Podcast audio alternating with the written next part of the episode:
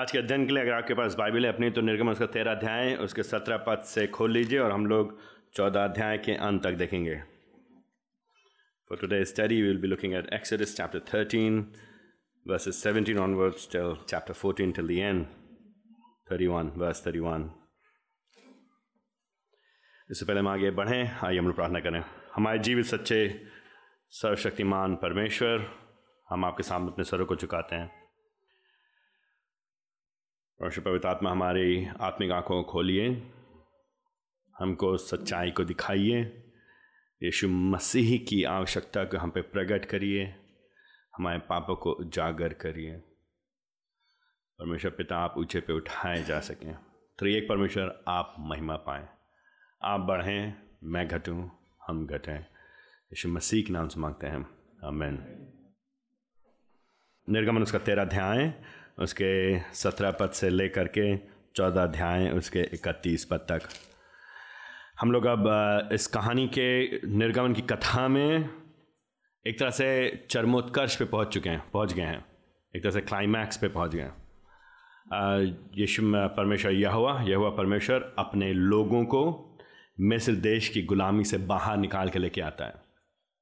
मिस्र देश की गुलामी से। फ़िरौन और मिस्र देश सामर्थी, ताकतवर राष्ट्र हैं, राजनैतिक और मिलिटरीली सैन्य शक्ति है वो। एक महाशक्ति, ना सिर्फ़ शक्ति है महाशक्ति है। उनके अंदर क्षमता है इसराइलियों को हज़ारों साल तक बंदी बना के रखने की। मानवीय तौर से देखेंगे, मानवीय रीति से देखेंगे ह्यूमनली स्पीकिंग ये असंभव काम है। यह असंभव काम था कि मिस्री लोगों की गुलामी से इसराइली लोग छूट सकें। It was impossible humanly speaking लेकिन यह परमेश्वर जो अपने आप को प्रकट करना चाहता है, उसने वायदा किया था अपने लोगों से, अपनी वायदे को, अपनी प्रतिज्ञा को, अपने प्रोमिस को, जो कहता है वो पूरा करता है। कई पीढ़ियों पहले उसने किया था ये प्रतिज्ञा और उसके अंतर्गत वो उनको छुड़ाता है। उसको छुड़ाने के लिए जब वे मिस्र में हैं वे लोग पुकारते हैं उसको, अपनी समस्याओं के बीच में, बंधुआई में जब हैं, उनके ऊपर, उनको प्रताड़ित किया जा रहा है, उनके साथ बुरा व्यवहार किया जा रहा है, अत्याचार किया जा रहा है, वैसी परिस्थिति में लोग परमेश्वर को पुकारते हैं और यह परमेश्वर उनकी सुनता है और सुन करके प्रत्युत्तर देता है प्रत्युत्तर में उनके लिए एक मुक्तिदाता उद्धार करता है मूसा को खड़ा करता है। और ना सिर्फ़ मूसा को खड़ा करता है, लेकिन यह परमेश्वर उनकी ओर से कार्य करता ही। He acts on their behalf और वो अद्भुत चिन्ह और अद्भुत चमत्कार दिखाता है। साइंस एंड वंडर्स अद्भुत। हमने देखा था उसमें अनेक तो शुरुआत आरंभ होता है छोटे से चिन्हों से, चाहे लाठी का सर्प में बदल जाना, नील नदी का, फिर उसके बाद धीरे धीरे फिर उसके बाद हम देखते हैं कि वो आरंभ है, वो ट्रेलर है, शुरुआत है, लेकिन उस प्रारंभ है, उसके बाद हम फिर एक के बाद एक महामारियों को देखते हैं। एक प्लेग्स अंग्रेज़ी में बोलते हैं। या एक तरह से सही तरीके से देखा तो वो भी चिन्ह हैं, वो भी साइंस हैं। वो भी परमेश्वर की ओर से किए गए, परमेश्वर घात कर रहा है, वार कर रहा है, मार रहा है मिस्रियों को। ना सिर्फ़ परमेश्वर चिन्ह चमत्कार करते हैं, लेकिन अंततः जब दसवीं महामारी आती है, जिसमें पहलौठों को मारा जाता है, संपूर्ण पहलौठों को, मिस्रियों के सारे पहलौठों, यहाँ तक कि जानवरों के भी पहलौठों को मारा जाता है। जिनके ऊपर मेमने के बलिदान मेमने का का बलिदान करने के बाद लहू जिनके घरों के ऊपर नहीं लगाया गया था। और ये दिखाता है प्रायश्चित के कार्य को। ये दिखाता है कि परमेश्वर छुटकारा करता है, लेकिन छुटकारे के लिए बलिदान की आवश्यकता है। बलिदान मेमने का लहू उस समय चिन्हित कर रहा है, आने वाले समय में एक अंतिम, एक विशेष, अद्भुत, उत्तम, अंतिम मेमने की ओर। जिसके लहू के बहाए जाने के द्वारा परमेश्वर अपने लोगों का छुटकारा करेगा उस छुटकारे के काम के द्वारा प्रभु जी निर्गमन का कार्य को करता है। वो लोग मिस्र देश से निकल जाते हैं। जब लोग मिस्र देश से निकलते हैं, मिस्रियों की गुलामी से ना से वो स्वतंत्र हुए हैं, मिस्रियों लोग जाते जाते उनको अपने साथ कहते तुम जाओ और ये धन संपत्ति लेकर के चले जाओ। परमेश्वर ने एक्सडस निर्गमन के कार्य को किया। ये हम लोगों ने तेरह अध्याय के सोलह पद तक देखा था। जब निर्गमन हो जाता है, वो लोग निकल जाते हैं वहाँ से। परमेश्वर उनको फसह के पर्व की विधियाँ देता है और साथ ही साथ उनको पैलौट, पैलौटों को समर्पित करने के लिए बताता है। ये ये स्मरण दिलाने के लिए, ये याद दिलाने के लिए कि परमेश्वर के वे लोग हैं। ये सारी विधियाएँ दिखाने के लिए, समझाने के लिए कि उसके साथ संबंध बने रहने के लिए और उसने जो उनके प्रति कार्य किया है, उसके प्रति उनकी भी कुछ ज़िम्मेदारी बनती है और वे स्मरण करेंगे, याद करेंगे, भूल नहीं जाएँगे। बार बार याद दिलाया जाएगा। बार बार याद दिलाया जाना बुरी बात नहीं, अच्छी बात है। बार बार इसीलिए हम लोग बार बार हर सप्ताह मिलते हैं।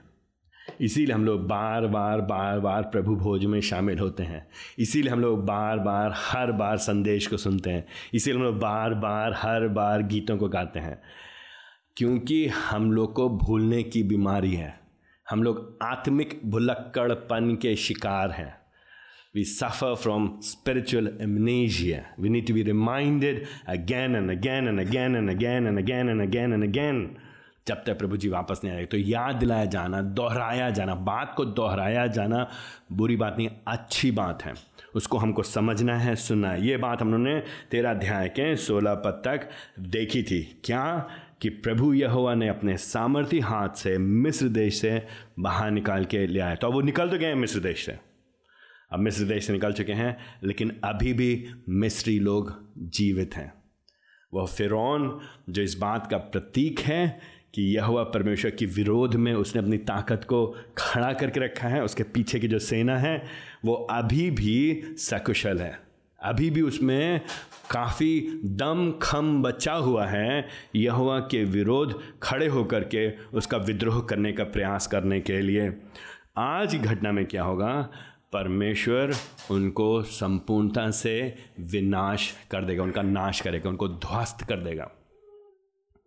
लेकिन जो हम मुख्य बात यहाँ पे देखेंगे, तेरह अध्याय उसके सत्रह पद से लेकर के चौदह अध्याय के अंत तक की वो ये है, एक मुख्य बात कि परमेश्वर दयालु परमेश्वर दयालु परमेश्वर अपने लोगों के लिए असंभव को संभव करते हैं। दयालु परमेश्वर अपने लोगों के लिए असंभव को संभव करता है। अच्छा निकल तो गए हैं मिस्र से ये लोग, लेकिन क्या ये वास्तव में बच पाएँगे? क्या बच पाएँगे ये लोग? ये ऐसा तो नहीं है कि थोड़ी देर के बाद जब फ़िरौन और मिस्र देश को समझ में आएगा उन्होंने क्या किया है। तो इनका, ये जो इसराइली लोग हैं, इनका विनाश निश्चित है। और अगर वो पलट करके आएँगे, मिस्री लोग पलट करके आएँगे इनके पीछे। रिमेंबर दिस थिंग इस बात क्या देखें अगर मिस्री लोग इसराइल के पीछे आएँगे तो जो इसराइली लोग हैं, उनके उनके अंदर क्षमता नहीं है मिस्र देश का सामना करने की। ये असंभव है। ये असंभव है कि वो मिस्र देश के चंगुल से संपूर्णता से अपने आप निकल जाए। परंतु जो दयालु परमेश्वर है, जो दयालु परमेश्वर है, वो असंभव को संभव करता है अपने लोगों के लिए। कैसे करता है? उनके शत्रुओं का पूर्णता से विनाश करने के द्वारा। उनके शत्रुओं का पूर्णता से विनाश करने के द्वारा। दयालु परमेश्वर अपने लोगों के लिए असंभव को संभव करता है। कैसे? उनके शत्रुओं का पूर्णता से विनाश करने के द्वारा। The merciful God makes the impossible possible for his people the merciful God makes the impossible possible for his people how by utterly utterly destroying the enemies of his people. By utterly destroying the enemies of his people. यही बात इस घटना में हो रही है यहाँ पे। तेरह अध्याय के सत्रह पद से। हम लोग खंड को पढ़ चुके हैं तो let's just look at the story इस कहानी को हम लोग देखते हैं, यहाँ पे क्या हो रहा है। तब ऐसा हुआ, क्या हुआ चौदह पद में? तेरह अध्याय चौदह पद में। परमेश्वर ने फिर के हाथों से लोगों को निकाल लिया, अपने लोगों को, उसके लोग हैं, लेकिन परमेश्वर क्या करते हैं? उनको जो छोटा रास्ता है, वहाँ से लेकर के नहीं जाते हैं। प्रभु जी दूसरे रास्ते से लेकर आते हैं वर्स सेवनटीन एंड ये बात बार बार हमको स्मरण दिलाती है। ये बात हमको, ये शिक्षा हमको बार बार परमेश्वर के वचन में हमको बार बार दिखाता है। परमेश्वर के काम करने का तरीका, परमेश्वर की योजना बनाने का तरीका, परमेश्वर के सोचने का तरीका, हमारे आपके काम करने के तरीके से, हमारे आपके सोचने के तरीके से भिन्न है। हम और आप क्या चाहते हैं? हम और आप जुगाड़ चाहते हैं? हम और आप त्वरित, तुरंत, जल, जल्दी से, जितनी जल्दी हो सके। छुटकारा या रास्ता या समाधान या सुधार चाहते हैं हम और आप तुरंत। लेकिन यहाँ पे हमको स्पष्ट बताया जा रहा है। क्या बताया यहाँ पे परमेश्वर ने सत्रह में क्या किया? उनको उनको पलिश्तियों के देश में से लेकर नहीं गया। वो जो मार्ग छोटा ज़रूर था, सत्रह पद के बीच में लिखा है, यद्यपि वो मार्ग छोटा था। क्यों प्रभु जी ने असर किया? प्रभु ने कैसा कारण में यहाँ पे हमको सत्रह पद नहीं बताया गया। क्योंकि प्रभु जी जानते हैं। प्रभु जी जानते क्या होगा? कहीं ऐसा ना हो कि युद्ध होते हुए अगर देखेंगे, क्योंकि अगर वो फलिस्तीन के देश में से जाएँगे वहाँ पे ऑलरेडी लोग रह रहे हैं वहाँ पे। उनके भी रास्ता छोटा ज़रूर है, सीधा ज़रूर है, आसान ज़रूर है, लेकिन जब वहाँ से होकर के जाएँगे, अगर वो लोग आपस में युद्ध कर या इनसे युद्ध करने के लिए आएँगे तो ये लोग क्या होगा, डर के मारे इनकी घिग्गी बन जाएगी। यह परमेश्वर अपने लोगों को भली भांति जानता है। यह परमेश्वर अपने लोगों को भली भांति जानता है। He knows us better than ourselves वो हमको अपने से बेहतर जानता है। हम लोग सोचते हैं कि हम अपने आप को अच्छी तरह समझते हैं। हम सोचते हैं कि हम एक दूसरे को अच्छी तरह जान, जानते हैं। तो हम लोग बोलते भी ना मैं अरे मैं चेहरा देख के बता सकता हूँ कि वो आदमी कैसा है। चेहरा देख करके। अरे मैं देख करके समझ जाता हूँ वो कौन है। हम भी बोलते ना इतना अनुभव हो गया हमको। लेकिन विडंबना की बात है। कई बार हम दूसरों को हो सकता है समझते हैं या कम ये सोचते हैं, हम अनुमान लगाते हैं कि हम समझते हैं लोगों को, लेकिन हम खुद को नहीं जान पाते हम खुद को नहीं समझ पाते। क्यों? क्योंकि हमारा हृदय धोखा देने वाला है। है ना? मनुष्य के हृदय कौन समझ सकता है? इसमें असाध्य रोग लगा है। ये धोखा देने वाली vastu it's deceitful above all things human heart human heart deceitful above all thing हर चीज़। है तो यू यू मस्ट अंडर इस बात को आप समझिए प्लीज़ मेरे साथ, कि मैं और आप अपने आप को मूर्ख बनाने में एक्सपर्ट है। हमको कोई और मूर्ख नहीं बनाता है। हम ही अपने आप को मूर्ख बनाते हैं मैं ठीक हूँ, मैं ठीक हूँ, मैं ठीक हूँ, मैं बढ़िया हूँ, मैं बढ़िया हूँ, दूसरों से बेहतर हूँ, मैं सही हूँ। परमेश्वर का वचन हमको स्पष्ट दिखाता है यहाँ पे इसराइलियों के द्वारा। परमेश्वर को छुड़ा के लेकर, लेकिन परमेश्वर जानता है ये किस तरह के लोग हैं। एंड जो बात हम इस खंड की शुरुआत में देखते हैं, थोड़ी देर बाद जाके देखेंगे पूरी हो गई। क्योंकि जो बाइबल का परमेश्वर, जो यह परमेश्वर है, वो सर्वज्ञानी परमेश्वर है।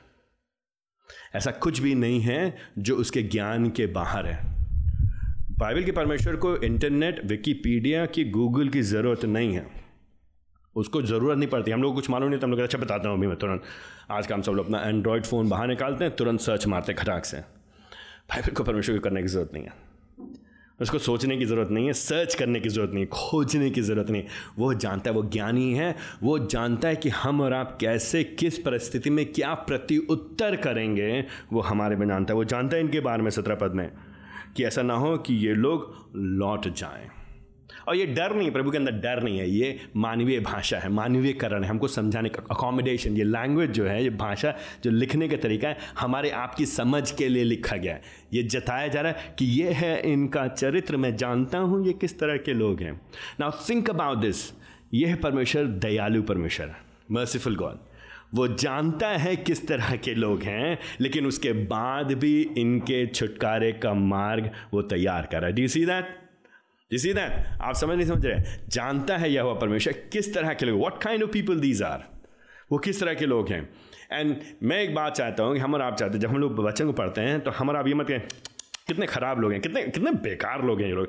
लेकिन यह बात याद रखिए कि हम और आप इसराइलियों से फ़र्क नहीं है। ये बातें हमारे लिए इसीलिए लिखी गई हमको दिखाने के लिए, बताने के लिए। ये हमारे सामने शीशे के समान है, दर्पण के समान है जस्ट लाइक अ मिरर ये दिखाने के लिए हु एक्चुअली वी आर हम हैं कौन वास्तव में? हमारी वास्तविकता क्या है? तो परमेश्वर क्या कहा, ठीक है अच्छा छोटे रास्ते से लेना कोई फ़ायदा नहीं, चलो इनको भी घुमा के लेके चलते हैं, चलो। वैसे टीम प्रभु जी उनको लंबे रास्ते से लेकर जाते हैं। और लाल समुद्र से एक जो वहाँ पे जो ट्रांसलेशन जो शब्द इस्तेमाल किया गया है वो सरकंडों की का, तालाब या नदी या पानी जलकुंड तो ये समुद्र है उस दूसरे रास्ते से उसके पास घुमा करके ये रेड सी की ओर लाल समुद्र की ओर या रीड सी सरकंडों के समुद्र की ओर लेकर के जा रहे हैं और प्रभु जी इनको पंक्ति बांधे हुए लाइन में या योजनाबद्ध तरीके से कुछ लोग सोचते हैं ये सैन्य शक्ति की बात है सैन्य शक्ति की बात नहीं हो रही है लेकिन योजनाबद्ध तरीके से सोचे समझे रीति से परमेश्वर ने अपने बुद्धि के अनुसार इसराइलियों को मिस्र देश से बाहर निकाला और वो अब प्रगति कर रहे हैं जा रहे हैं इस समुद्र की ओर ताकि वहाँ से वो आगे बढ़ेंगे। लेकिन यहाँ पे एक बड़ा एक एक, एक विशेष बात यहाँ पे उन्नीस पद से लेकर के बीस पद में बात की जाती है। यहाँ पे वर्णन किया जाता है कि मूसा जो है यूसुफ की हड्डियों को लेकर चलता है। ये बात क्यों बताई जा रही है? यह बताने के लिए कि यूसुफ जब मिस्र में था और जब उसकी मृत्यु हुई, उसको मिस्र में दफनाया गया, यूसुफ को मालूम था मिस्र उसका घर नहीं है। यूसुफ को मालूम था मिस्र इसराइलियों के रहने का स्थान ही उनके रहने का स्थान तो कनान का देश है प्रॉमिस लैंड है। और लेकिन उसको भरोसा था कि एक दिन यद्यपि मैं नहीं देख पा रहा हूँ even though I can not सी मैं नहीं प्रवेश कर रहा हूँ उस प्रतिज्ञा के देश में, लेकिन एक दिन प्रभु जी लेकर के जाएँगे अपनी प्रतिज्ञा के अनुसार। तो इसीलिए उसने पीछे ही कह दिया था। पीछे उत्पत्ति उसके पचासवें अध्याय, उसके चौबीस से छब्बीस पद में भाई मुझे गाड़ तो दे रहो ठीक है, मैं मर जाऊँगा, भाई गाड़ोगे तो ही तुमको। लेकिन जब प्रभु जी छुटकारा देंगे तो मेरी हड्डियों को लेकर के चलना। और ऐसे ही क्या मूसन है उसकी हड्डियों को उन लोग ने उठाया और लेकर के इसके बारे में वर्णन यह के चौबीस अध्याय, उसके बत्तीस पद ने लिखा वहाँ पर जा करके फिर वो लोग गाड़ देते हैं उसको।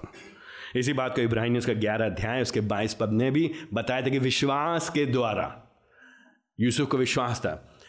यूसुफ परमेश्वर की प्रतिज्ञाओं पे भरोसा कर रहा है। ये विडंबना की बात है। यूसुफ ने एक भी चमत्कार, आश्चर्य कर्म महामारियाँ नहीं देखी हैं। और यह बात हमको बार बार दिखा, दिखाती है। परमेश्वर पे भरोसा करने के लिए आवश्यक नहीं है कि चमत्कार देखा जाए। आश्चर्य कर्मों को देखा जाए। परमेश्वर की प्रतिज्ञा, परमेश्वर के शब्द, परमेश्वर के वचन, परमेश्वर ने जो कह दिया, वो ही काफ़ी है हमारे। इट्स एनफ हमारे लिए काफ़ी है। उस पर भरोसा करने के लिए, उसके अनुसार चलने के लिए। परमेश्वर ने कहा था यूसुफ से, परमेश्वर ने कहा था इब्राहिम से, उसको मालूम था, मेरे पिता से कहा गया था परदादा से कहा गया था। उसको मालूम था, हमारे परिवार वालों से प्रतिज्ञा की गई तो उस प्रतिज्ञा पे भरोसा करते, परमेश्वर की कही हुई बात बात पे भरोसा करते, वो आगे की ओर देख रहा था। और उनके विपरीत यहाँ पे जो इसराइली लोग हैं, जिन्होंने सब कुछ देखा है, प्रभु जी ने किया क्या है? प्रभु जी ने प्रतिज्ञा किया है और वो प्रतिज्ञा आगे चल के पूरी होती है। क्यों? क्योंकि बाइबल का परमेश्वर ना सिर्फ़ ना सिर्फ़ सर्व बातों के ऊपर नियंत्रण करता है, ना सिर्फ़ वो महाशक्तिशाली है, सर्वशक्तिशाली है, ना सिर्फ़ वो सर्वज्ञानी है, लेकिन बाइबल का परमेश्वर यह परमेश्वर अपनी प्रतिज्ञाओं को पूरा करता है। जो बात कहता है, उससे टलता नहीं है। तो उसका प्रत्युत्तर क्या होना चाहिए विश्वासियों का? उसका प्रति, प्रतिक्रिया, उसकी, उसका प्रत्युत्तर क्या होना चाहिए थे? इसराइलियों के लिए। इसराइलियों को क्या करना चाहिए था? संपूर्ण भरोसा करना चाहिए था। संपूर्ण भरोसा। अभी तुमने देखा है मैंने कैसे मिस्रियों के साथ क्या क्या किया है। कुछ ही दिन पहले की बात है, तुमको याद नहीं मैंने क्या किया है? उनके, मैंने छक्के छुड़ा दिए हैं। उनको नाको चले तले उनको क्या उनको क्या करना पड़ा? उनको चने चबाने पड़ गए उनको। उनकी, उनको उनको बड़ी ही उनकी दुर्गति हुई है। मिस्रियों की मिस्रियों की बेइज्जती हुई है, अभी हुई है। इसराइलियों ने देखा कि इसराइलियों में उनको कुछ भी नहीं करना पड़ा, ऐसा कुछ भी इसराइलियों ने नहीं किया। उनका कंट्रीब्यूशन क्या था? उनका योगदान उस सारे काम में मिस्र से बाहर निकालने में शून्य बटे zero. Nothing zero absolute nothing zero कुछ भी उनका योगदान नहीं है। किया किसने? यह हुआ परमेश्वर ने किया है। भरोसा उनका प्रत्युत्तर क्या होना चाहिए? संपूर्ण भरोसा। एब्सोल्यूट ट्रस्ट कंप्लीट ट्रस्ट आंशिक हिलना नहीं चाहिए भरोसा प्रभु के ऊपर से। यह प्रत्युत्तर होना चाहिए। ह्यूमन नेचर मानवीय प्रवृत्ति मानवीय प्रवृत्ति। अच्छा ठीक है, हो सकता, उस समय हो गया, अब आगे क्या होगा? नेवर कंटेंट संतुष्टि नहीं भरोसा नहीं यह है विडम्बना आयरनी दैट्स द विडम्बना लेकिन तेरा ध्यान उसके किस पद से आगे हम बाईस पद में देखते हैं ये लोग मिस्र देश से जब निकल रहे हैं यद्यपि परमेश्वर को लंबे रास्ते से लेकर के जा रहे हैं क्योंकि वो जानता है किस तरह के लोग हैं उनकी प्रतिक्रिया क्या होगी? परमेश्वर उनको सिखाना चाहता है, शिक्षा देना चाहता है। और इक्कीस सौ बाईस पद में हमें, हम देखते हैं कि यह हुआ परमेश्वर उनके साथ उपस्थित है। निकाल करके छोड़ नहीं दिया परमेश्वर यह ने।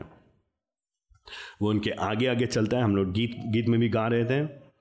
दिन में बादल के खंबे के रूप में, ताकि उनको गर्मी से बचा सकें। रात के समय उनके प्रकाश के लिए, उनको उजियाला देने के लिए आग के खंबे के रूप में ताकि वे लोग दिन और रात यात्रा कर सके। जितनी जल्दी हो सके वे मिस्र से दूर हो सकें। मिस्र से पृथक हो जाएँ, अलग हो जाएँ, हट जाएँ। मिस्र और परमेश्वर के लोग बीच में जितनी दूरी होगी, अलगाव होगा, उतना अच्छा होगा। Again and again and again बार बार हम बाइबल में देखते हैं। यद्यपि हम इस संसार में हैं, लेकिन हम संसार के नहीं हैं। हमारा और संसार का कोई वास्ता नहीं है। हमारी सोच में संगति में दोस्ती में मित्रता में रहने में मिस्र के साथ संसार के साथ कुछ लेना देना नहीं है। हम दो पाँव पे पैर रख करके नहीं चल सकते। हम ये नहीं सोच सकते हम यहाँ भी रहेंगे, हम वहाँ भी रहेंगे। हम ये नहीं सोचते कि हम यहाँ भी आनंद उठा सकते हैं और फिर हमको बाद में परमानंद भी मिलेगा। ऐसा नहीं हो सकता है। या तो हम यहाँ के हैं, या तो हम वहाँ के हैं।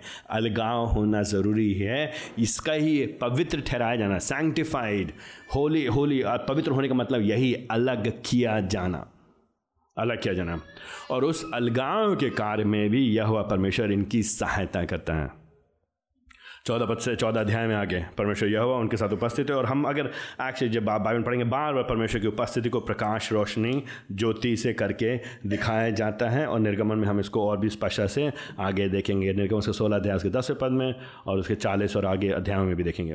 लेकिन फ़िलहाल चौदह अध्याय में तो ये लोग आगे बढ़ चुके हैं, लंबे रास्ते से जा रहे हैं, या हुआ इनके लिए प्रावधान करा रहा है, इनको, इनके लिए बादल का छाया बना हुआ है, अग्नि की ज्वाला बना है, ताकि ये लोग और प्रगति कर सकें अपनी यात्रा में। और फिर चौदह अध्याय में परमेश्वर यह हुआ इनको बताता करना क्या है, किस रास्ते से जाना हर एक बात में परमेश्वर नियंत्रण में है। परमेश्वर उनको दिखा रहा है, किस दिशा में जाना है, परमेश्वर उनको बता रहा है किस रीति से चलना है, और परमेश्वर उनके लिए प्रावधान भी कराता है। तो चौदह अध्याय के पहले पद में यहुआ ने and if all you do is अगर आप एक काम करिए, अपना पेन उठाइए, और निर्गम में बाबा यहुआ ने यहुआ ने यहुआ ने, अगर आप सिर्फ़ उसने खाली ये नोटिस करना शुरू कर दिए तो आप देखेंगे मेन किरदार निर्गमन में कौन है। अगर आप आप अंग्रेज़ी की मूवी देखेंगे, जो टेन कमांडमेंट्स पुरानी बहुत समय पहले और कुछ समय पहले गॉड्स एंड किंग्स मूवी करके आई थी निर्गमन के बारे में तो ऐसा लगता है कि जैसे मूसा मुख्य किरदार है। अगर आप बच्चों के चलचित्रों में देखेंगे तो लगेगा कार्टून्स में देखेंगे तो मूसा मुख्य है द प्रिंस ऑफ़ इजिप्ट मूसा मुख्य किरदार है। Moses is not the main thing God is Yahweh is वो है याहवे, यहोवा, जहोवा, यहोवा मूस परमेश्वर। वो कहता है he commands he directs he provides he oversees the whole operation संपूर्ण जो ऑपरेशन है, आयोजन है, उसके द्वारा किया जा रहा है। उसकी योजना, उसका कार्य, उसकी बुद्धि, उसके अनुसार, अनुरूप सब हो रहा है। तो चौदह अध्याय के पहले पद में इसराइलियों से यहोवन, यहोवा मूसा के द्वारा जो उसका प्रवक्ता है उससे कहलाता है कि, जाओ भाई, तुम इस समुद्र के किनारे, अब ये जो जो जगह है, पानी है अलग अलग विद्वानों का अलग अलग समझना, ये कौन सी जगह है? ये मुख्य बात नहीं है, कितना बड़ा पानी था, कितना कम था, किस तरह की थी? हम इसके पीछे ज़्यादा जानने का, हमें प्रयास करने की आवश्यकता नहीं है। जो मुख्य बात है, ये लोग मिस्र से निकल चुके हैं। एक कोई पानी का कोई क्षेत्र है, कोई नदी है, या समुद्र है, या कुंड है, वहाँ पर सामने बैठे हैं, जिसको पार करना मुश्किल है। मानवीय रीति से असंभव इतनी बड़ी भीड़ लेके। छोटे बच्चे हैं बूढ़े लोग हैं, महिलाएँ हैं, कुछ बीमार हो सकते हैं, कुछ शारीरिक रीति से हो सकता है, अपंग होंगे और उनके साथ जानवर भी हैं। इन सबको पार कराना एक मुश्किल क्या असंभव कार्य है। तो इसीलिए चौदह अध्याय के पहले में प्रभु यहोवा कहते हैं, यहाँ पे अब तुम छावनी डालो इस स्थान पे, समुद्र के तट के ठीक बाल सापान के सामने, उसके पास में एक और जगह है, वहीं पे। एक तरह से ऐसा लग रहा है कि यह लोग अपने रास्ते में खुद ही फंसने जा रहे हैं। निकल तो लिए मिस्र देश से। कुछ दिन भी हो गए चलते हुए। अगर जाना था तो समुद्र के बगल में क्यों जा करके बैठ गए? वहाँ से कहाँ जाएँगे? इतने लोग के लिए क्या ये नाव बनाएँगे? या ये पुल बनाएँगे? क्या करेंगे लोग? कैसे करेंगे? तीसरे पद में प्रभु यहोवा ने क्या कहा? उसको मालूम है यह परमेश्वर ना सिर्फ़ वो इसराइलियों को जानता है, लेकिन वो फिरौन को जानता है। Sovereign Lord all knowing omniscient God सर्वज्ञानी। सर्व ज्ञानी बाइबल के परमेश्वर के बारे में छोटा ओपिनियन मत रखिए। छोटा ओपिनियन मत रखिए। हम पहले भी बोल चुके ना, आपको जब आप सर्कस में जाते हैं हम लोग तो हम लोग वो देखते हैं, हम लोग जगलर्स हम लोग जब सर्कस में जाते हैं तो जो जोकर लोग होते हैं कलाकार लोग होते हैं, वो लोग गेंदें उछालते हैं। एक हाथ से, एक गेंद, दो गेंद। कई बार हम भी, मेरे भी, मैं भी अपने बच्चों के सामने दो गेंद उछाल, बच्चे सोचते बहुत बढ़िया काम करे पापा ने। तीन गेंद नहीं हो पाती है यू नो तो लेकिन जिस सर्कस में तीन गेंद, चार गेंद, पाँच गेंद छः गेंद आई मीन डिपेंडिंग ऑन कितनी उनकी क्षमता है। एंड फिर करते करते करते छालते जाएँगे और चलते जाएँगे। कुछ लोग साइकिल भी चलते जाएँगे। फिर कभी कभी गलती से क्या होता है, एक बॉल छूट जाती है उनकी। फिर क्या ये क्या हो गया? कई बार हम लोग सोचते हैं, परमेश्वर साथ भी ऐसा होता है। वो इसको भी संभाले, इसको भी संभाले, इसको भी संभाले, इसको भी संभाले, इसको भी संभाले, इसको भी संभाले अरे, एक छूट गया, ये कहाँ गलती से निकल गया? बीच में से फिसल गया ये। बाइबल परमेश्वर के साथ ऐसी गलती कभी नहीं होती। दिस नेवर मिस्टेक एरर कभी भी। योजनाबद्ध तरीके से। ही नोज़ एवरी थिंग वो सब कुछ जानता है। वो जानता है उसके शत्रुओं उसके शत्रु लोग क्या करेंगे? फिर फिर के बारे में परमेश्वर ये कहता है, तीसरे पद में फिर इसराइली विषय में ये कहेगा ये इसराइली लोग, वो तो भटक रहे हैं, जंगल से घिर गए बहुत आए थे, चले यहोवा की आराधना करने। बहुत आए थे, यहोवा की आराधना कर रहे हैं, वो तो ऐसे ही रह गए ऐसे ही हैं ये लोग। फिर चौथे पद में, मैं फिर के हृदय कठोर करूँगा, मैं नियंत्रण हूँ। फिर की डेस्टिनी मेरे हाथ में है फिर जो मेरा शत्रु है, उसकी नियति, उसका अंतिम गंतव्य मेरे हाथ में है। Sir regardless it doesn't matter कौन सी सरकार आएगी, कौन सी सरकार जाएगी, इससे मतलब नहीं कुर्सी पे कौन बैठा है, इससे मतलब नहीं कौन राजनेता है, इससे मतलब नहीं कौन राजा है, इससे मतलब नहीं कौन प्रधान है, कौन ठेकेदार है, इससे मतलब नहीं है। यहुआ परमेश्वर सबकी अंतिम गंतव्य को अपने हाथों में नियंत्रण किए हुए हैं। जिस दिन आप ये समझ जाएँगे, उस दिन आपके मन से भय निकल जाएगा। जिस दिन आप ये जान जाएँगे, उस दिन आपके मन से डर कोसों दूर हो जाएगा। यह वह परमेश्वर जानता है। तो इसीलिए चौथे अध्याय में परमेश्वर वो कठोर करेगा उनको और फिर ये प्रोफेसी ये भविष्यवाणी, ये नबूबत यह हुआ बता रहे हैं परमेश्वर के लिए कोई भविष्यवाणी नहीं, क्योंकि वो सब कुछ जानते हैं, वो समय के ऊपर है, समय के बाहर है।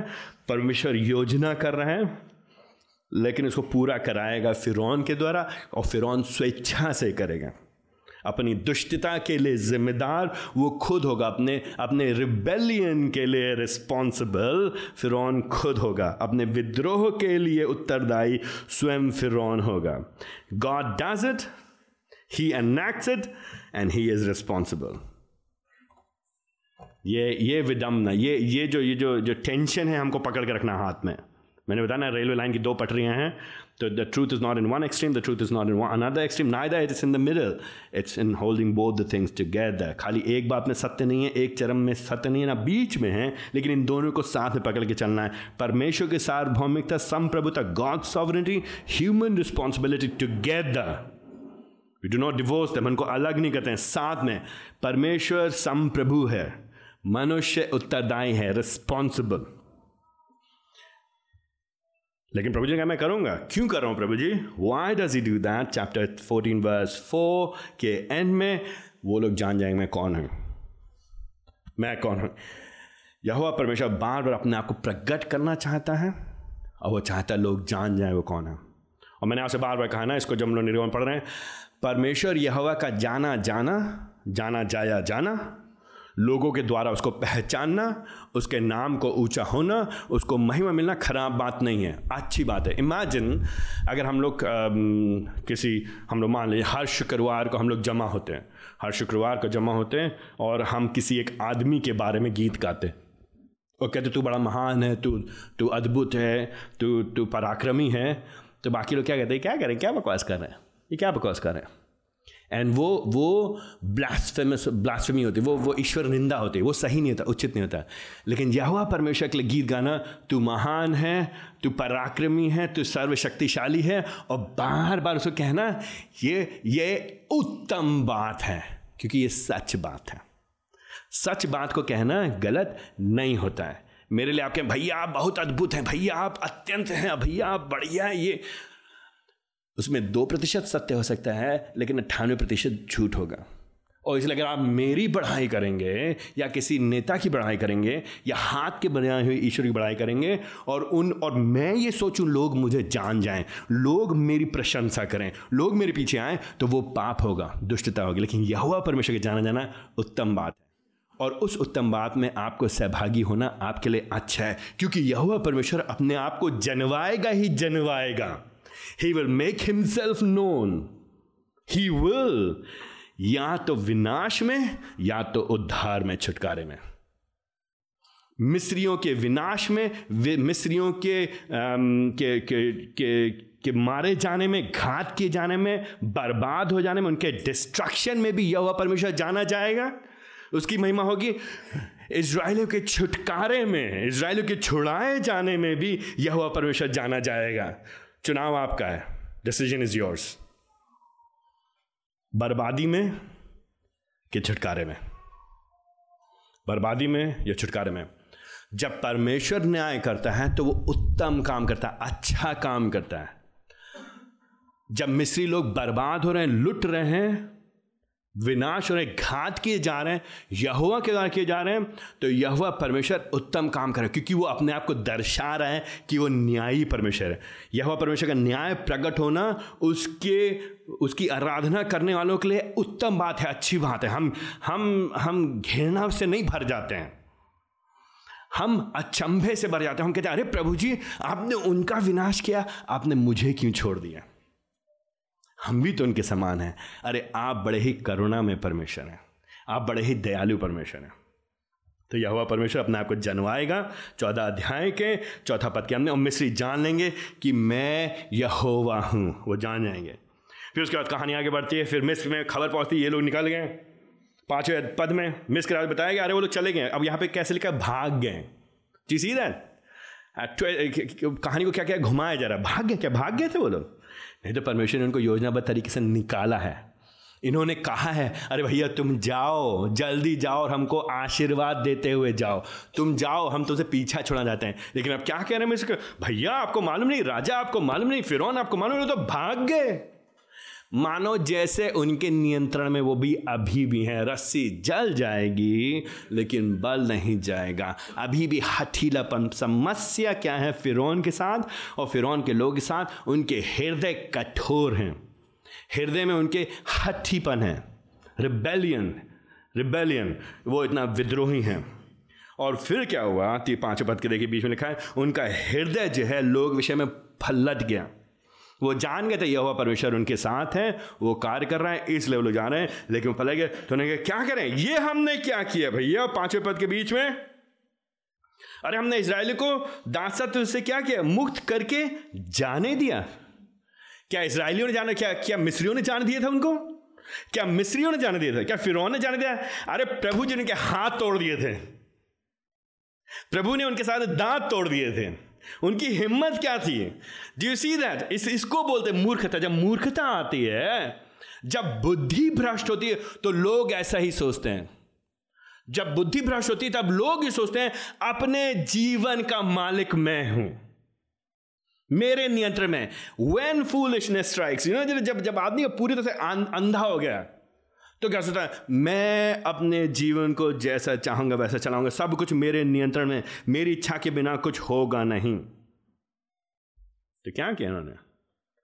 अपने छठे पद में इन्होंने अपने रथ जुतवाया इन्होंने अपने लोगों के साथ में लिया। सातवें पद में छः सौ चुने हुए रथ लिए और मैं इसकी सारी सेना के अधिकारी लिए इन्होंने और सबको साथ में लिया। इन सब के पीछे आठवें पद में यह हुआ, परमेश्वर इनके हृदय कठोर कर रहा है। दिस इज़ द आयरनी ये विडम्बना है। एंड ये बहुत ही खतरनाक बात है। यह हुआ परमेश्वर के हाथ में पड़ना इट्स अ डेंजरस थिंग खतरनाक बात है। जब हम परमेश्वर के बात, बारे में सच्चाई को जान करके फिर भी उससे फिरते हैं तो हम विनाश की ओर बढ़ रहे होते हैं। कई बार हम लोग कहते हैं हाँ होगा, ठीक है, देखा जाएगा देखा जाएगा। कोई फ़र्क नहीं पड़ता है। कोई फ़र्क नहीं देखा जाएगा, बाद में कहीं, अरे ठीक तो है, बस ठीक तो है। इस तरह की भावना जो जो हम दुत्कार देते परमेश्वर काम को। परमेश्वर ने हमारे जीवन संभव काम किए, महान काम के भयानक काम के छुटकारे के काम किया उद्धार के काम किया मुक्ति काम किया लेकिन फिर भी हम कहते नहीं, हमारा जीवन हमारे लिए, हम जैसा जीना चाहेंगे, वैसे जिएँगे। तो ऐसे में मालूम, हमारी दुष्टता के पीछे भी, हमारी दुष्टता के पीछे भी परमेश्वर का नियंत्रण पाया जाता है। बस इट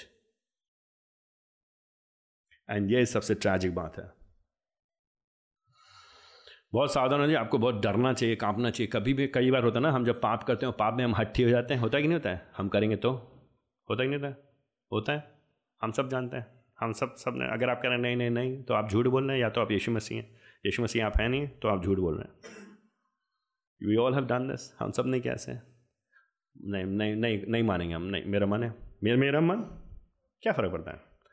कोई फ़र्क नहीं पड़ता। मैं मैं करूँगा जो मैं चाहूँगा, मैं वो करूँगा। एट दैट टाइम हम आग से खेल रहे हैं। हम आग से खेल रहे हैं।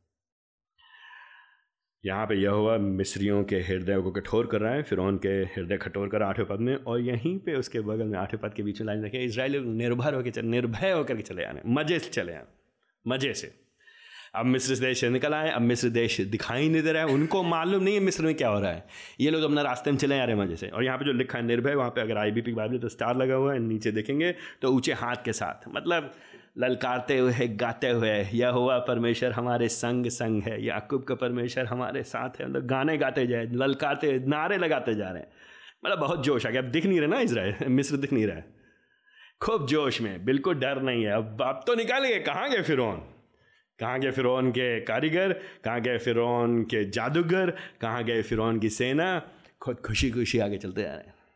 निर्भयता के साथ। ये चले जा रहे हैं, इनको आइडिया नहीं है कि पीछे कौन आ रहा है। इनको मालूम है पीछे क्या चल रहा है।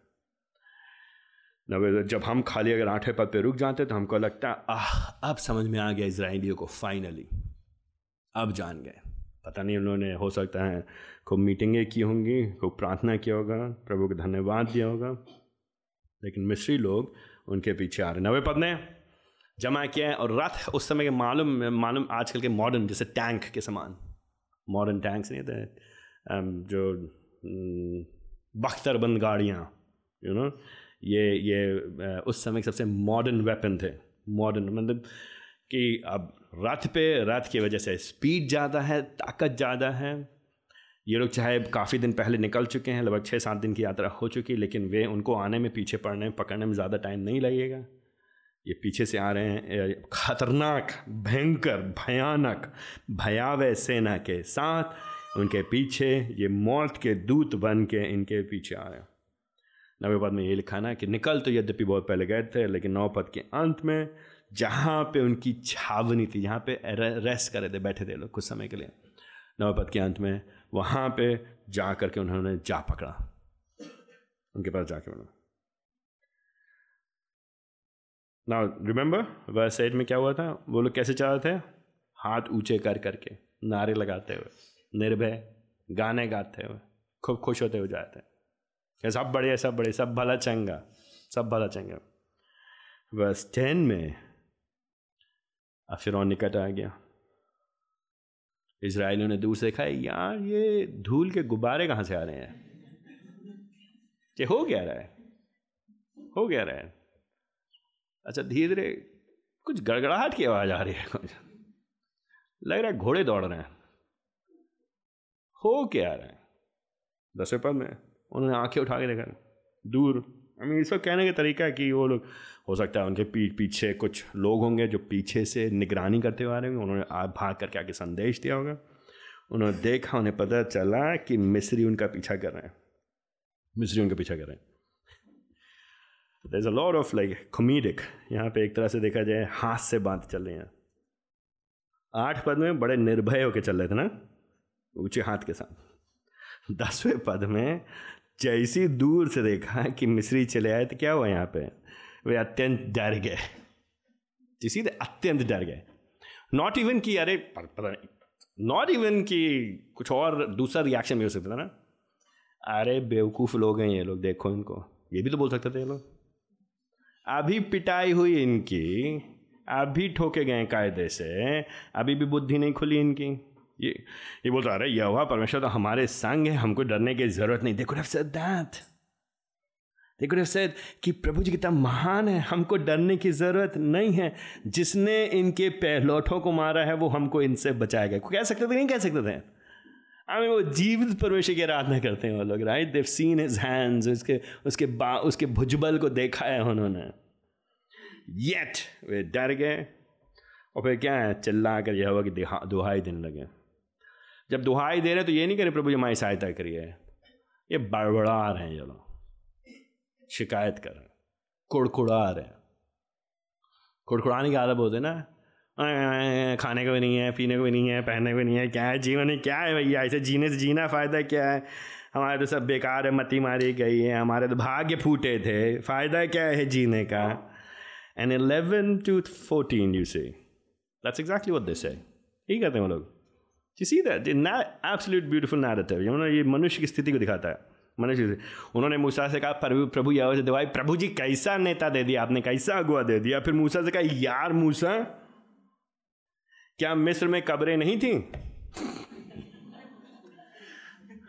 मालूम आपको विडंबना, मालूम क्या है? मिस्र देश किस लिए, मिस्र की सभ्यता किस लिए जानी जाती है? पिरामिड्स के लिए जाने जाती है। पिरामिड्स में क्या होते हैं? कब्रें होती हैं। तो एक तरह से कह रहा है, क्या वहाँ पे कब्रें नहीं थी? बड़ी बड़ी कब्रें थी वहाँ पे। तुम कहाँ हमको मिट्टी में खोद दोगे किसी पता भी नहीं चलेगा हम कहाँ हैं। लोग लोग मर जाते बड़ी चिंता करते हैं। बनाना, बढ़िया वाली कब्र बनाना, उसके पर संगमरमर के पत्थर। मर गए तो मर गए भैया। अब क्या है तुमको? तो मर गए तो मर गए। लेकिन क्या ना बुद्धि भ्रष्ट है? द वे पीपल थिंक हमको जंगल में मरने के लिए करके एज इफ़ जंगल में मरने में और वहाँ पे सभ्यता में मरने में कोई फ़र्क पड़ता। मरोगे यहाँ भी, मरोगे वहाँ पे क्या फ़र्क पड़ता है? चाहे यहाँ मरो, चाहे वहाँ मरो। लेकिन तो क्या जंगल में मरने के लिए करके तुमने क्यों किया मेरे साथ? हमने मिस्र में कहा था, भाई, छोड़ दो हमको अकेले, छोड़ दो भाई। हम मिस्रियों की सेवा करेंगे। सी दैट सी दैट अच्छा होता कि जंगल से, में मरने से अच्छा हम मिस्र की सेवा करें वो कहाँ जा रहे हैं अभी वो लोग? जंगल में क्या करने के लिए जा रहे हैं? क्या करने के लिए जा रहे हैं अभी वो लोग? परमेश्वर की सेवा करने के लिए। किसकी आराधना करने के लिए? परमेश्वर की आराधना। तो वो क्या कह रहे हैं? परमेश्वर की आराधना करने से अच्छा मिस्र की गुलामी है।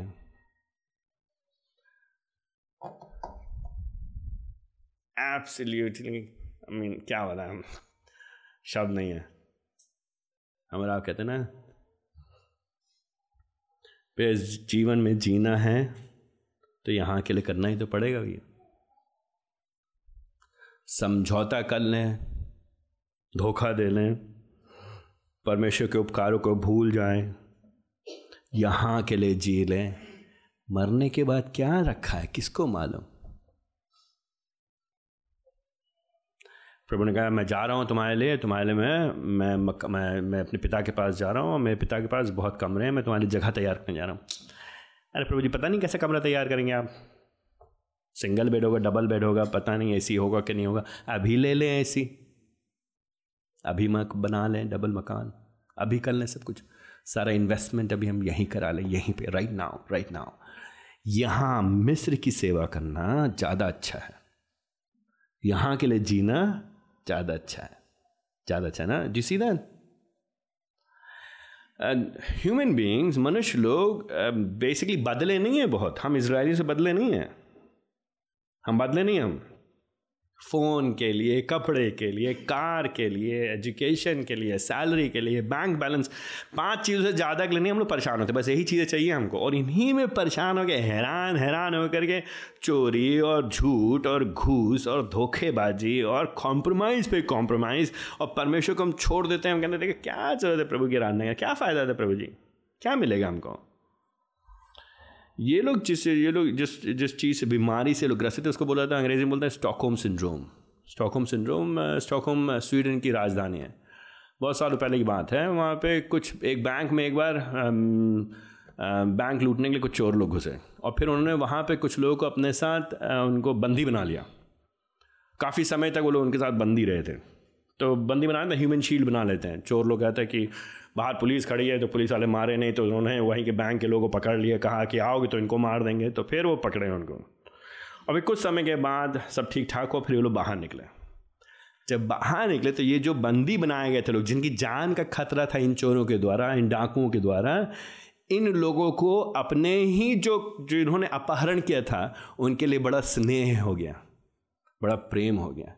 तो उनके विरुद्ध में वो लोग गवाही नहीं दे रहे थे।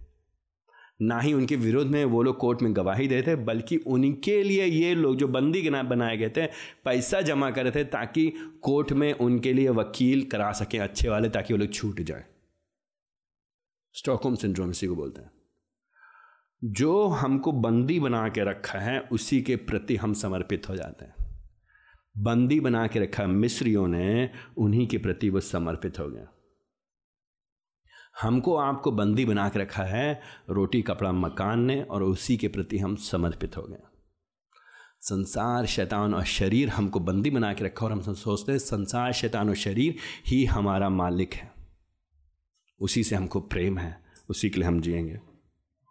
जिसी दिन उनके लिए परमेश्वर को तिरस्कारना आसान है यह की आराधना करना अच्छा नहीं है, बेहतर होगा कि हम वहाँ रहें और बंधुआई में रहें। प्रभु का धन्यवाद तेरह पद के आगे, मूसा के लिए प्रभु जी ने मूसा को खड़ा किया। मूसा ने उनसे कहा, क्या मूसा की बात करो भाई? डरो मत। फियर नॉट डरो मत। याद है ये फ्रेज आपको? याद है? कई हज़ार सालों के बाद स्वरदूत उपस्थित होंगे और बार बार लोगों से कहेंगे, क्या? डरो मत, जिसके बारे में कल हम लोगों ने बात किया। क्यों मत डरो? क्योंकि यह तुम्हारे साथ है। तुम तुम परेशान मत हो। यह के उद्धार को तुम देखोगे। काम कौन करेगा? यह करेगा। एंड यहाँ पे जो तेरा में है, जिन मिस्रियों से तुम डर रहे हो, जिनको तुम देख के डर रहे हो look at the language language भाषा को नोटिस करिए। उन्होंने आँखें उठा के देखी, डर डर के उनकी हालत खराब हो गई। फिर यह उनसे कहता है जिनको तुमने जिनको तुम देख के डर रहे हो, उनको तुम कभी, तेरा पद के अंत में, कभी ना देखोगे।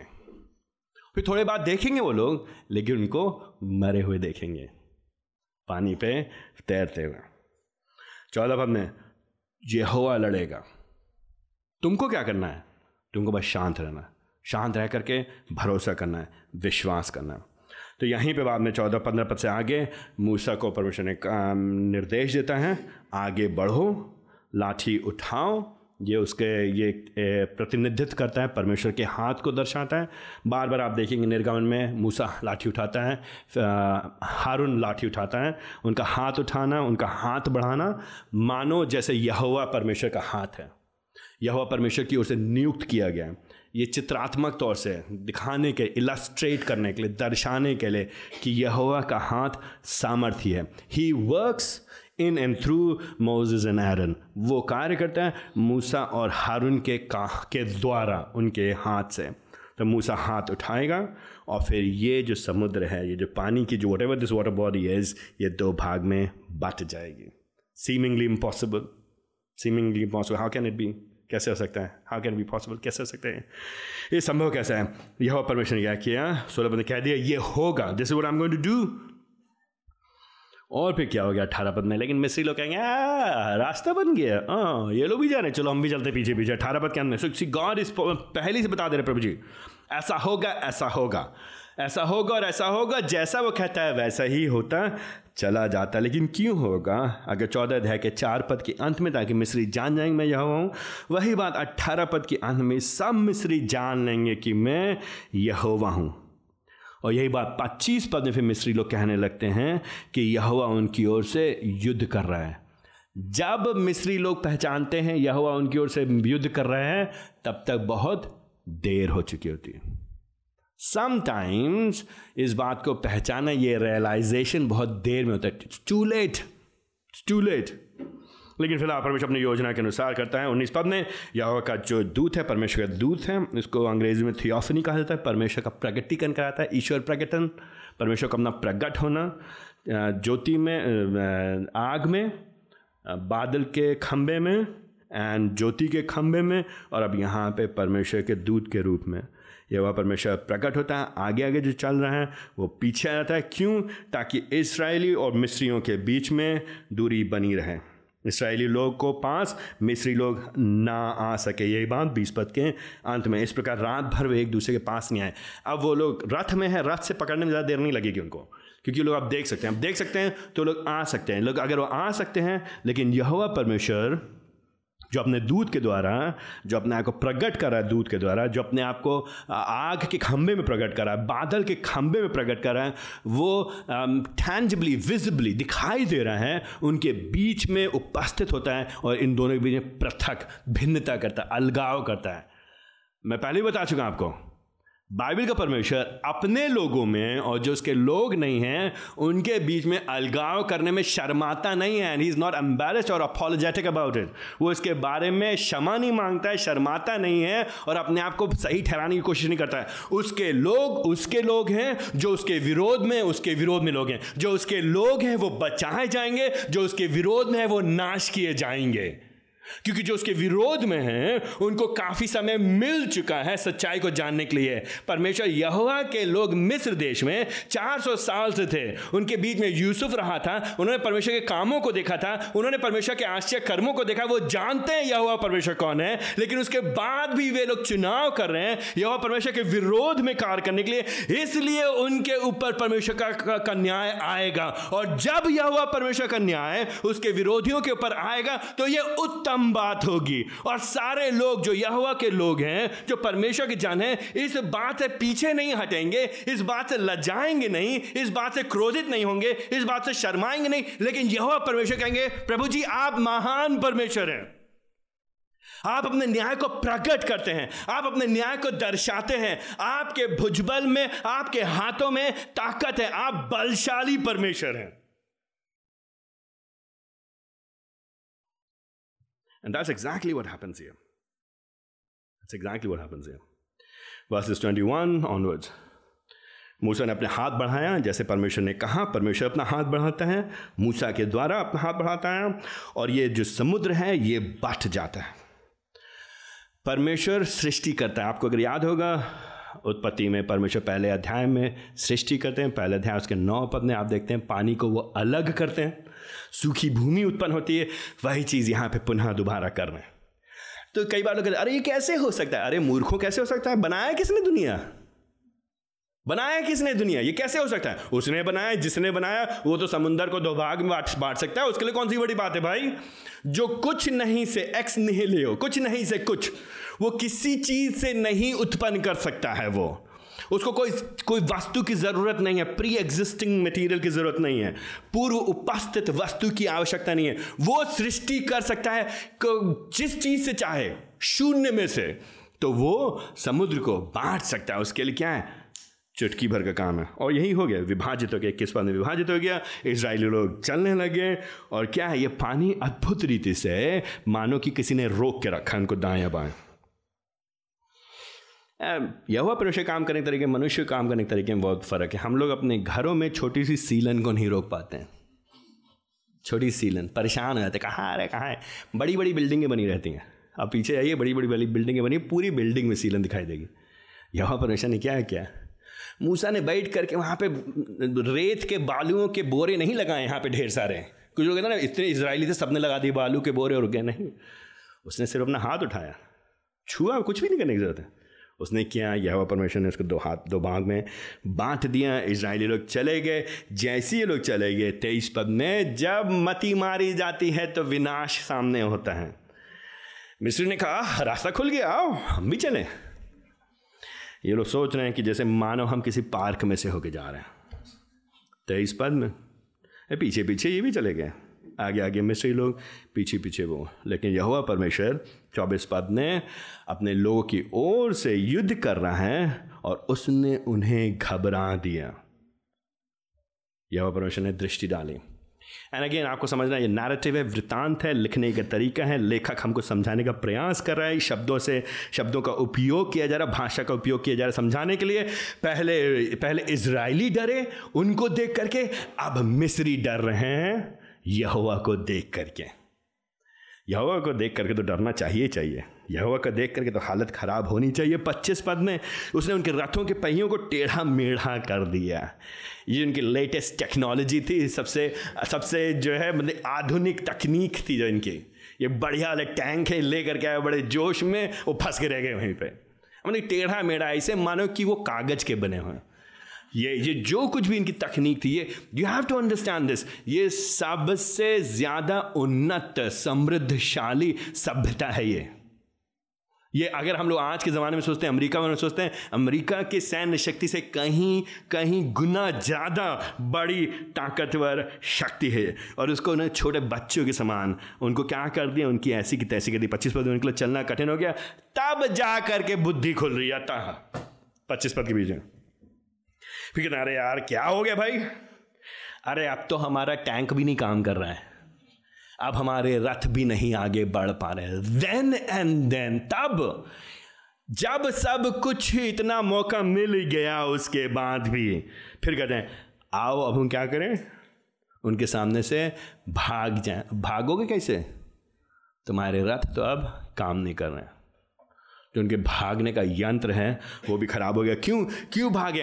अब हमको समझ में आ रहा है कि यहोवा उनकी ओर से युद्ध कर रहा है। उनकी ओर से। यहोवा उनकी ओर से युद्ध कर रहा है। कहाँ है तुम्हारे ईश्वर जिनकी ओर जो तुम्हारी ओर से लड़ रहे थे? कहाँ है तुम्हारे देवी देवता? कहाँ है तुम्हारे ईश्वर? क्योंकि तुम्हारे ईश्वर कुछ है नहीं। यह हुआ परमेश्वर सर्वशक्तिशाली परमेश्वर है। इसीलिए छब्बीस पद में, यहोवा ने क्या किया? हाथ बढ़ाओ और पानी वापस आ गया। बहुत दुख भरी त्रासदी परंतु यहोवा को महिमा देने वाली त्रासदी त्रासदियों के द्वारा भी कई बार यहोवा परमेश्वर को महिमा मिलती है। परमेश्वर हर एक परिस्थिति में अपनी महिमा करवाते हैं। जब हम विकट परिस्थिति देखते हैं, जब हम खराब परिस्थिति देखते हैं, जब हम अच्छी परिस्थिति देखते हैं। मिस्रियों ने विद्रोह किया, विद्रोह और पश्चाताप नहीं किया, उनको इतना अवसर मिलने के बाद भी तो उनका अंततः इस तरह से विनाश होना निश्चित था। छब्बीस पद में उनके रथों और घुड़सवार पे पानी आ गया। समुद्र वापस वैसा ही हो गया सत्ताईस पद में। यहोवा ने उन्हें समुद्र के मध्य फेंक दिया। It's all God's doing it's all God's doing God is the one परमेश्वर यवा नॉट मोजेस मूसा नहीं। मूसा नहीं हारू नहीं इसराइली लोग नहीं, लेकिन यह हुआ परमेश्वर। अट्ठाईस पद के अंत में उनमें से एक भी ना बचा। एक भी नहीं बचा। कंप्लीट डिस्ट्रक्शन अटर डिस्ट्रक्शन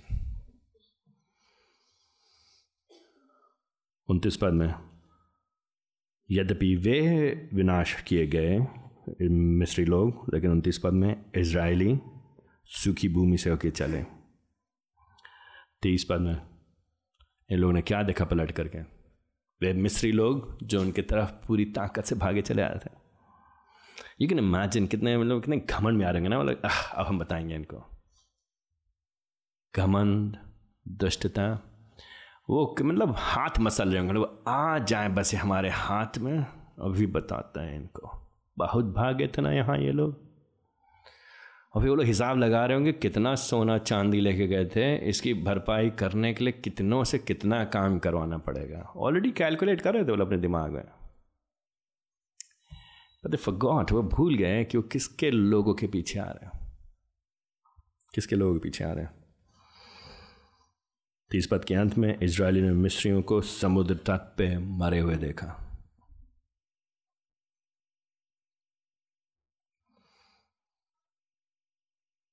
अगर हम इस कहानी को पढ़ते हैं तो हमारा रिस्पॉन्स क्या होता है? हमारा प्रत्युत्तर क्या होना चाहिए? अरे बेचारे मिस्त्री लोग ओ तो प्यारे प्यारे लोग थे, उनको क्या हुआ? क्या घोड़े मर गए, रथ मर गए पता नहीं कितने जानवर गए। इफ़ ये अगर आपका प्रत्युत्तर है तो हाय आपके ऊपर, हाय हमारे ऊपर। अगर आपका प्रत्युत्तर है, प्रभु जी अन्यायी हैं। ये प्रभु जी ऐसे क्यों कर रहे हैं? हाय आपके ऊपर हाय मेरे ऊपर। कई बार कुछ लोगों को मज़ा आता ना कहानी के उल्टी तरफ़ जाने में ना वो सोचते हैं कि हम नायक नहीं जो खलनायक है उसकी तरफ़ जा कर के बात करेंगे। Foolishness, utter foolishness, मूर्खता। Look look in verse thirty one जो सही प्रत्युत्तर वो क्या है? जब इसराइलियों ने मिस्रियों के विरुद्ध यह हुआ के महासामर्थ्य बुझफल को देखा जब उन्होंने देखा यहुआ परमेश्वर सामर्थ्य परमेश्वर तो उन्होंने क्या किया? यहुआ का भय माना। That's it that's it that's it क्या करना चाहिए? अगर यहुआ परमेश्वर उनको वहाँ पे ऐसे मार सकता है तो यहुआ परमेश्वर मुझको भी वैसे मार सकता है। लेकिन यहुआ परमेश्वर ने मुझे नहीं मारा है। यहुआ परमेश्वर ने मुझ पर दया की है। वो भय योग्य परमेश्वर है। हाथ का बनाया ईश्वर नहीं है वो। वो खिलौना नहीं है, वो भयंकर परमेश्वर उसका हमें भय मानना है और उनके, उन्होंने क्या किया? यहुआ पर और उसके दास पर विश्वास किया। परमेश्वर का भय, परमेश्वर पे भरोसा, परमेश्वर के प्रवक्ता पे भरोसा। ये है सही प्रत्युत्तर। परमेश्वर का भय, परमेश्वर पे भरोसा, परमेश्वर के प्रवक्ता पे भरोसा।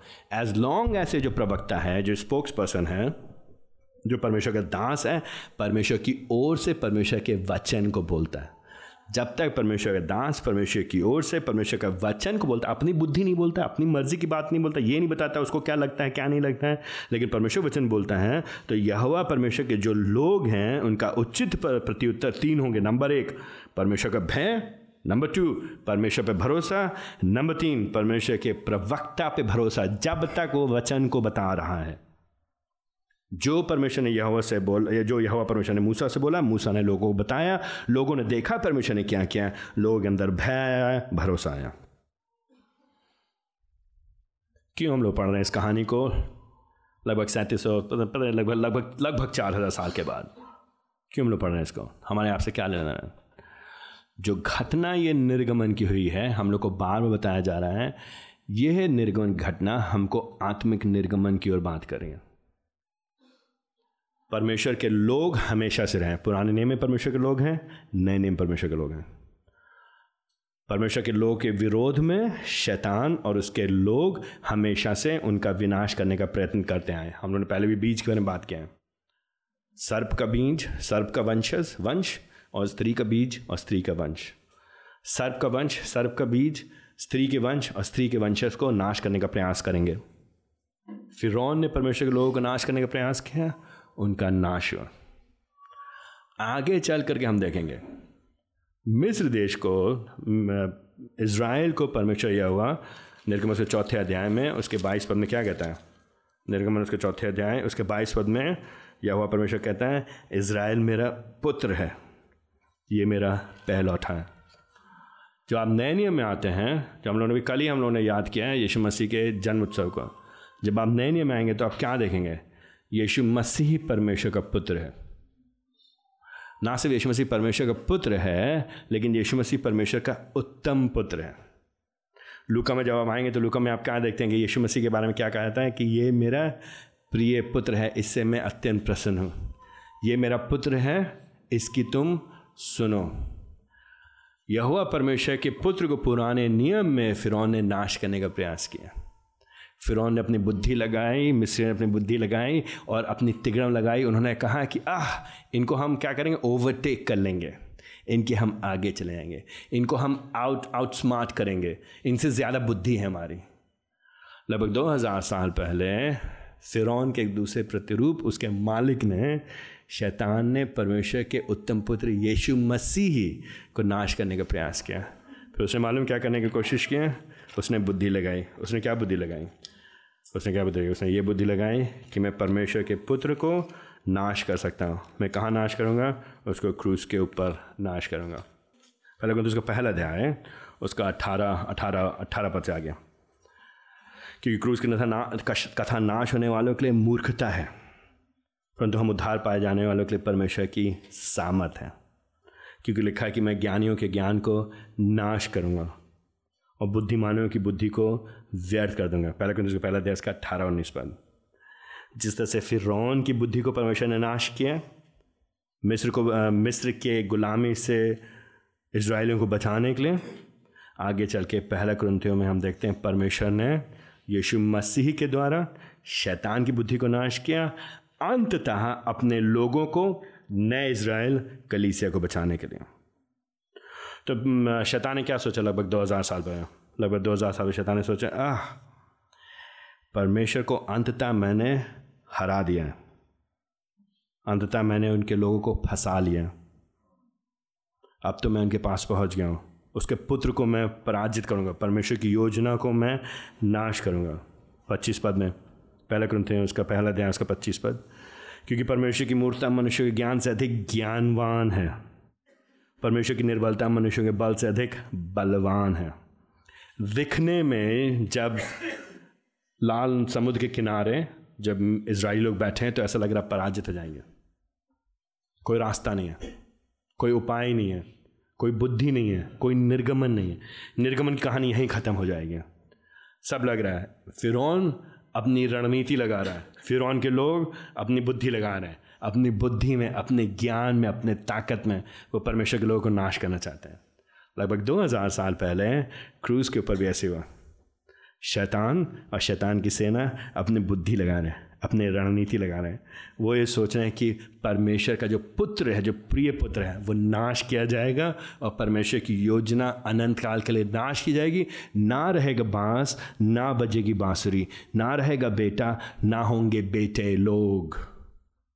ना होंगी उसकी वंशज, ना होंगे उसकी कलीसिया, ना होगी उसका नया इज़राइल, ना होंगे उसके चुने हुए जन इसीलिए पहला कुरंथियो उसका पहला अध्याय, उसके पच्चीस पद में, परमेश्वर की मूर्खता मनुष्य के ज्ञान से कहीं बड़ी है, शैतान के ज्ञान से कहीं बड़ी है। दूसरा अध्याय, पहले उसका दूसरा अध्याय, छठे बच्चे आगे। फिर भी हम समझदारों में युग, ज्ञान की बातें सुनाते हैं। परंतु यह ज्ञान ना तो इस युग का है, ना इसके शासकों का है जो मिटने पर है। यू मस्ट अंडरस्टैंड दिस हम लोग के सोचने का तरीका, हमारे जीवन का तरीका, हमारे उद्देश्य, हमारे लक्ष्य, हमारे ज्ञान, हमारी ताकत, संसार के लक्ष्य, उद्देश्य, ज्ञान, ताकत से फ़र्क है, भिन्न है, अलग है, उल्टी है। हम संसार के लोग नहीं हैं। बस सेवन हम परमेश्वर को उस ज्ञान के रहस्य का वर्णन करते हैं, अर्थात उस गुप्त ज्ञान का जैसे परमेश्वर ने सनातन से हमारी महिमा के लिए ठहराया है। क्या क्या उसने आठवें पद में? जिस ज्ञान को, जिस बुद्धि को। तो फिर और उसकी, उसके जो साथ में जो सलाहकार थे, हम अपने ज्ञान से जाएँगे इसराइलियों को बर्बाद करेंगे। हम अपनी रणनीति लगाएँगे इसराइलियों को वापस अपनी गुलामी में लेकर के आएँगे। वर्स एट जिस ज्ञान को इस युग के शासकों में किसी ने नहीं समझा, वो नहीं समझे परमेश्वर क्या कर रहा है। वर्स एट अगर वे समझ गए होते तो यीशु को क्रूज के ऊपर नहीं चढ़ाते। कई बार परमेश्वर काम करने का तरीका हमको समझ नहीं आता, क्यों परमेश्वर को लंबे रास्ते से होकर लेकर लेके जा रहे हैं? छोटे रास्ते से क्यों नहीं लेकर गए? और फिर उनको समुद्र के सामने आके क्यों बिठा दिया? यीशु मसीह को उन्होंने क्यों शरीर में होकर के आना पड़ा? क्यों यीशु मसीह को क्रूज के ऊपर चढ़ना पड़ा? अरे, ऐसा तो लग रहा है परमेश्वर पराजित हो गया। ऐसा लग रहा है परमेश्वर के लोग पराजित हो गए। आज भी हम लोग कई बार ऐसे सोचते हैं, लेकिन इन सब चीज़ों के पीछे, इन सब चीज़ों पीछे परमेश्वर यह हुआ महान परमेश्वर है। वो सर्वशक्तिशाली परमेश्वर है। वो नियंत्रण में उसने क्या किया? क्रूस के ऊपर क्लूसियस का दूसरा ध्यान उसका तेरह से पंद्रह पद में क्लूसियस का दूसरा अध्याय तेरह से पंद्रह पद में यीशु मसीह ने क्या किया? जब क्रूज के ऊपर चढ़ाया गया है तो जो विधियों का वो जो लेख था, उसको ले करके क्रूज के ऊपर उसने कीलों से ठोक दिया और हमारे विरोध में जो बातें थी, उनको मिटा डाला, और फिर क्या हुआ? उसके, उसकी मृत्यु के द्वारा, उसके पुत्र की मृत्यु के द्वारा जो संसार के जो शासक हैं, जो संसार की ताकतें, जो जो अंधकार की ताकतें, उनका खुल्लम खुल्ला मज़ाक उड़ाया। पहला कुरुंदस का पंद्रह अध्याय यीशु मसीह की मृत्यु में, यीशु मसीह की मौत के द्वारा, पहला कुरुंदस पंद्रह अध्याय चौवन चौवन पद में, परमेश्वर के पुत्र के मृत्यु के द्वारा मृत्यु का नाश हो गया। परमेश्वर के पुत्र की मृत्यु के द्वारा मृत्यु का नाश हो गया। पचपन पद, हे मृत्यु तेरा विजय कहाँ? हे मृत्यु तेरा डंक कहाँ रहा? परमेश्वर काम करने का तरीका और उसके लोग काम करने के तरीके में फ़र्क है। जब परमेश्वर अपने लोग की ओर से काम करता है तो वो उनको अंतिम गंतव्य तक पहुंचाता है। उनको छुड़ाता परमेश्वर ने इसराइलियों को निकाला और उनको बचाया, उनको छुड़ाया। यह हुआ परमेश्वर पे हम विश्वास करते हैं, उसने अपने पुत्र को यद्यपि मृत्यु का सामना करने दिया, लेकिन उसमें से उसको जीवित किया और अपने सिंहासन पे बैठाया है। वो उसके साथ में और एक दिन वापस आएगा। उसी से इसके जितने लोग उस पर भरोसा करते हैं, वे स्वतंत्र किए गए हैं, वे बचाए गए हैं। शैतान का अब हमारे ऊपर कोई नियंत्रण नहीं। है तो अंतिम बात अंतिम बात। आपको किसी चीज़ का डर नहीं। आपको किसी चीज़ डर नहीं होना चाहिए। यह हुआ परमेश्वर हमारे संग है तो फिर क्या होगा? आपके ऊपर श्राप नहीं है कोई? हमारे कई पिछले कुछ कुछ महीनों से, कई लोगों से कई बार बात हुई, भैया, हमको ये डर है इस कर्ज का, इस श्राप का। यदि हम मसीह में हैं तो हम नई सृष्टि हैं। फिर की सेनाएँ आपको डरा नहीं सकती हैं। आपके ऊपर कोई श्राप नहीं है। आपके ऊपर कोई शनि नहीं है, आपके ऊपर किसी का जादू टोना नहीं हो सकता है, आपके ऊपर बुरी नज़र नहीं लग सकती है, आपके ऊपर कोई आत्मा वास नहीं कर सकती है। आप प्रभु के, टोना टटका, जादू टोना, दुष्ट आत्माएँ कोई भी इवल स्पिरिट्स ये सबसे आप स्वतंत्र हैं। You free from them delivered full and final completely किसके द्वारा? बाय हुम गॉड हिमसेल्फ यह हुआ परमेश्वर ने अपने पुत्र के द्वारा बाय है सन उसके क्रूज के ऊपर मारे जाने के द्वारा डिलीवरेंस करा दी है, छुटकारा दे दिया what must you do trust and believe खड़े हुई भरोसा करिए, वो आपकी ओर से लड़ेगा। 2021 खत्म हो गया ना? 2021 खत्म हमने 2021 में परमेश्वर यहोवा को अपनी ओर से लड़ते हुए देखा है कि नहीं देखा है? हमने यहोवा परमेश्वर को अपने अलग अलग परिस्थितियों से छुटकारा कराते देखा है कि नहीं देखा है? विपरीत परिस्थिति में, मुश्किल परिस्थिति में हमें क्या करना है? उसके ऊपर भरोसा करना है। 2022 में हम प्रवेश करें। 2022 में आसान होगा समय। नहीं, इसकी गारंटी प्रभु नहीं देता है। God doesn't promise an easy life he doesn't does not आसान जीवन नहीं प्रतिज्ञा करता है। 2022 में मुश्किलें आएँगी? हाँ आएँगी। फिर की सेना आपके पीछे आएँगी? हाँ आएँगी। आपकी आँखें उठेंगी और आप उनको देखेंगे। आप डरेंगे, लेकिन फिर आप गुहार लगाएँगे, उसके पास आएँगे। वो आपको छुटकारा प्रदान करेगा। 2022 में करेगा 2023 में करेगा 2030 में करेगा। जब तक आप घर नहीं पहुँच जाएँगे, वो आपको बचाए रखेगा, आपको संभाल रखेगा। मौत आएगी, चाहे बीमारी आएगी, चाहे गरीबी आएगी, चाहे लाचारी आएगी हर एक परिस्थिति में वो आपके साथ रहेगा। आपको करना क्या है? आपको करना क्या है? भय खाना है उसका, उस पर भरोसा करना है, और उसके शिक्षकों पे भरोसा करना है, जब तक वो सुसमाचार का प्रचार करें। संसार की नहीं सुनना है फिर की नहीं सुनना है, मिस्री सेनाओं की नहीं सुनना है। उनको देख करके डरना नहीं है। डरो मत, इस संदेश के साथ 2022 में हम लोग प्रवेश करेंगे। आइए हम प्रार्थना करें। प्रभु जी, मिस्रियों को आपने, मिस्रियों का आपने वध किया, विनाश किया, उनके दुष्टता का प्रतिफल आपने उनको दिया। उनके विद्रोह को आपने उनके सर पर लौटा दिया। प्रभु, हम भी इसी के लायक थे, लेकिन आपने हमको बचा लिया। आपने हम पे करुणा दी है, करुणा किया है। आपका पुत्र उत्तम पुत्र है, जो कि इज़राइल से बेहतर पुत्र है। उस पुत्र की वजह से हम आपके संतान हैं आज। प्रभु, आप हमको बचाते हैं, हम आपको हृदय धन्यवाद देते हैं। आत्मिक रीति से आपने हमको बचाया है। आप हमको आत्मिक रीति से अंत तक संभाल रहेंगे। लेकिन प्रभु जी, आप हमको शारीरिक रीति से भी बचाते हैं। हमारी आवश्यकताओं को पूरी करते हैं। हमारे लिए प्रावधान भी करते हैं प्रभु जी, हमारी भौतिक आवश्यकताओं को। प्रभु जी पिछले 2021 में आपने हमारी सहायता की है। जबकि हम 2021 के अंतिम रविवार में हैं प्रभु जी, हम आपको हृदय से धन्यवाद देना चाहते हैं। हम आपके आभारी हैं, आपकी दया के लिए, आपकी करुणा के लिए। आपने हमको मुक्ति दिया है, जीवन दिया है, नए जीवन की निश्चयता दी है। जीवन के बाद के जीवन की आपने हमको गारंटी दी है, हम आपको धन्यवाद देते हैं। प्रभु जी, आप हमारे साथ बने रहें, आपने हर एक परिस्थिति में हमारा साथ नहीं छोड़ा। आप हमारी ओर से होकर के लड़े हैं। आपने हमारे हाथों को दृढ़ किया है, प्रभु जी, आपने हमको सबल बनाया है। प्रभु जी, आपने हमको सुरक्षित रखा, संसार, शैतान और शरीर से। प्रभु जी, दुष्ट ने जब हम पे हमला किया, दुष्ट ने जब हम पे आक्रमण किया, आपने हमको बचाया है, प्रभु जी, आपने हमको संभाले रखा है। आत्मिक युद्ध में आप हमारे साथ रहें। प्रभु जी, जीवन में जब शारीरिक मुश्किलें आई कठिनाई आई हैं। हम में से विभिन्न लोग के किसी घर में कोई बीमारी आई है, किसी घर में एक्सीडेंट्स हुए, किसी घर में आर्थिक समस्याएँ आई हैं प्रभु जी, किसी घर में नौकरी को लेकर के दिक्कतें आई हैं प्रभु जी, संबंधों को लेकर के दिक्कतें आई हैं। प्रभु जी, विघटन हुआ है अलग अलग प्रकार का, लेकिन उसके बीच में भी आप हमारे साथ बने रहे। हम आपका हृदय धन्यवाद देते प्रभु जी। जो जो हम, हमारी आपसे विनती कि हम से सब लोग, प्रत्येक लोग सही प्रत्युत्तर करने वाले हो सके। हम आप पे भरोसा करें प्रभु जी। आपका भय माने, प्रभु जी आपके शिक्षा का भरोसा कर सकें, आपके शिक्षकों पर भरोसा कर सकें, जब तक वे लोग वचन के अनुसार शिक्षा देते हैं। और प्रभु जी, उसके अनुसार हम जीने वाले हो सकें। प्रभु जी 2021 में हमारी सहायता की, हम 2022 के लिए अभी से प्रार्थना करते हैं, प्रभु जी। ये दिन, ये कैलेंडर तो प्रभु जी मानवीय रचना है प्रभु जी।